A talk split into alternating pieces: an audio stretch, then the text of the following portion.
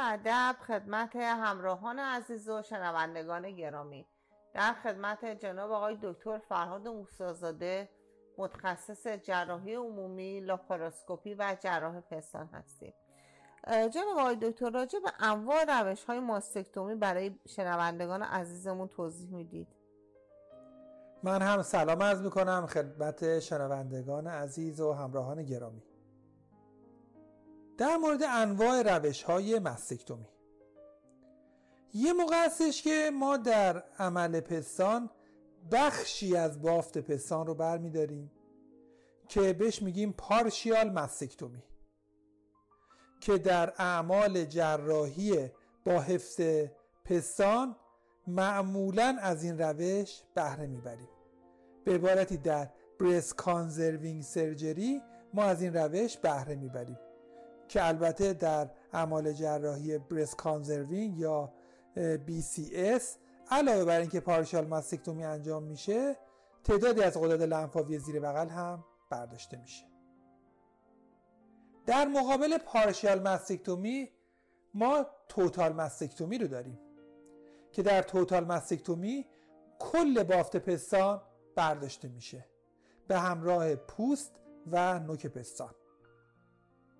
واژه دیگه ای داریم به اسم MRM یا مودیفای رادیکال ماستکتومی یا ماستکتومی رادیکال مودیفیه.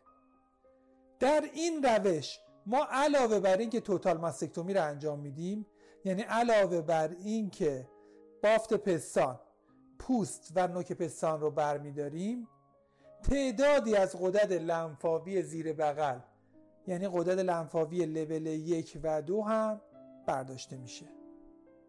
روش دیگه هست که تقریبا منسوخ شده است که اون روش ماستکتومی رادیکاله یا رادیکال ماستکتومی در این روش ما علاوه بر این که نسج پستان برداشته میشه پوست و نوک پستان برداشته میشه و قدرت لنفاوی لول یک و دو زیر بغل برداشته میشه قدرت لنفاوی لول سه هم برداشته میشه و عضلات پکتورال هم برداشته میشه.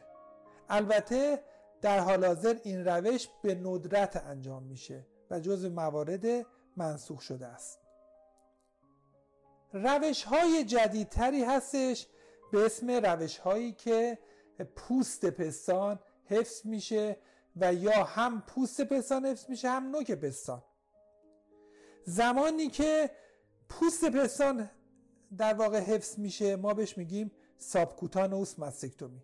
یعنی در این روش ما نسج پستان رو به صورت کامل برمیداریم و نوک پستان رو هم برمیداریم ولی بقیه پوست بیمار رو باقی می‌ذاریم و معمولا این روش همراه میشه با یکی از روش های بازسازی همزمان پستان. روش دیگه وجود داره نیپل آرول اسپیرینگ مستکتومی. یعنی در این روش ما بافت پستان رو فقط برمیداریم. هم پوست پستان حفظ میشه هم نوک پستان.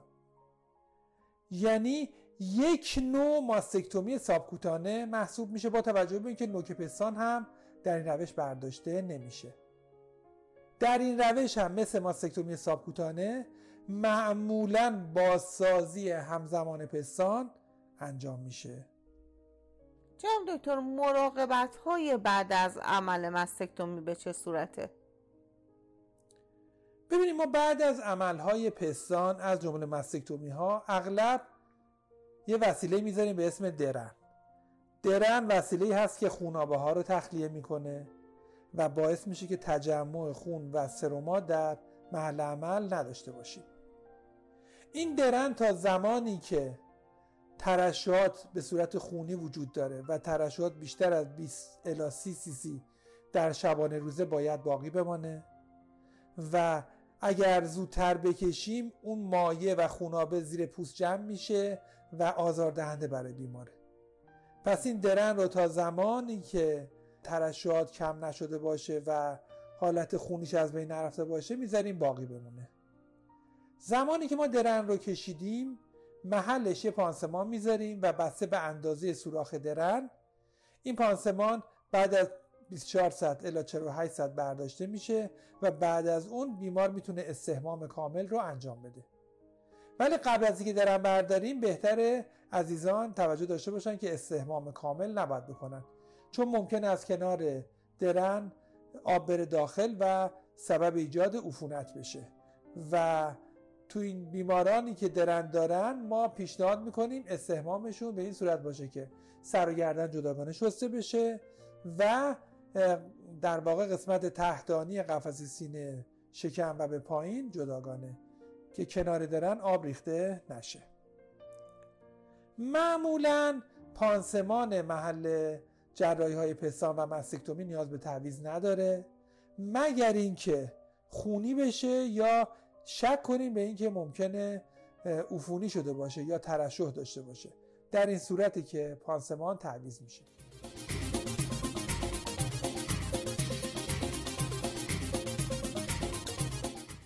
عزیزان باید توجه داشته باشن.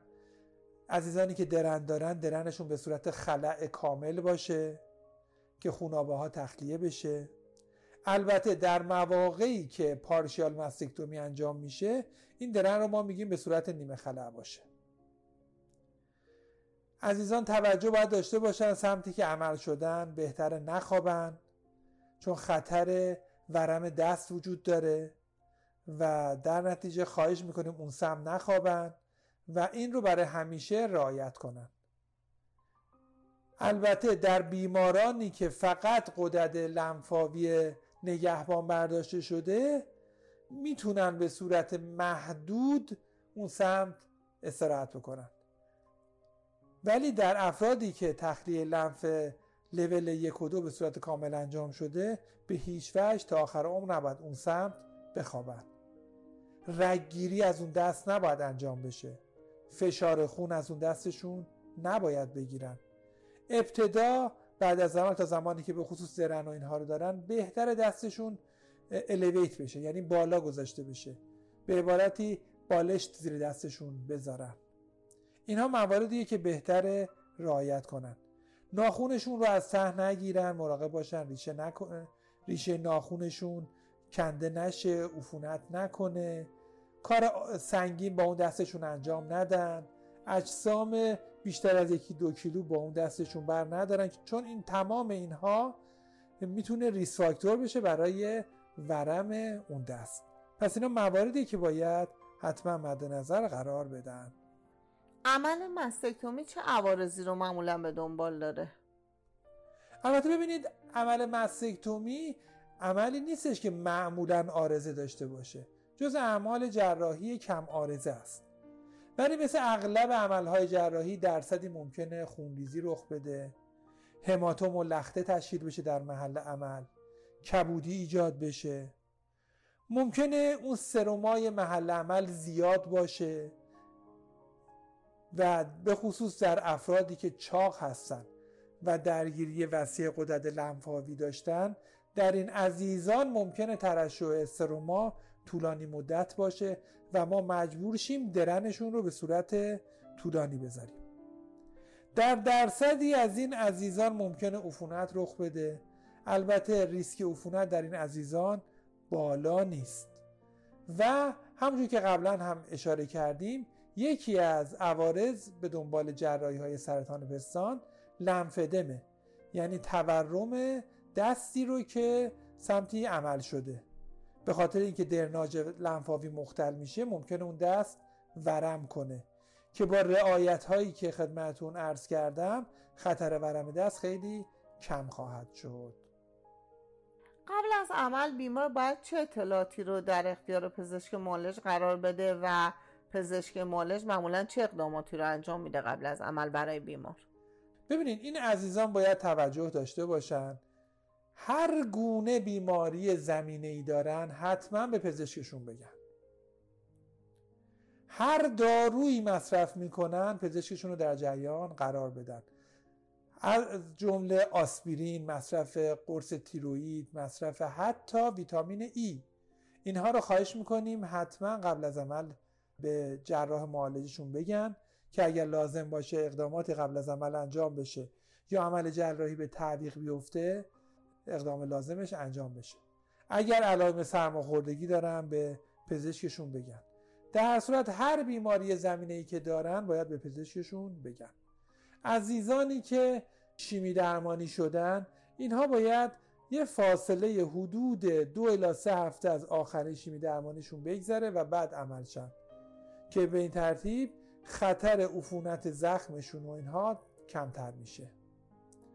به هر حال هر گونه سابقه پزشکی و مصرف دارویی رو و مصرف سیگار رو حتما باید به پزشک معالجشون بگم با تشکر از دکتر موسازاده عزیز و شنوندگان گرامی که تا این لحظه همراه ما بودند خدا نگهدار. من هم از تک تک عزیزانم به خاطر توجهی که کردن تشکر می‌کنم و همگی شما را به خدای بزرگ می سپارم خدا نگهدار.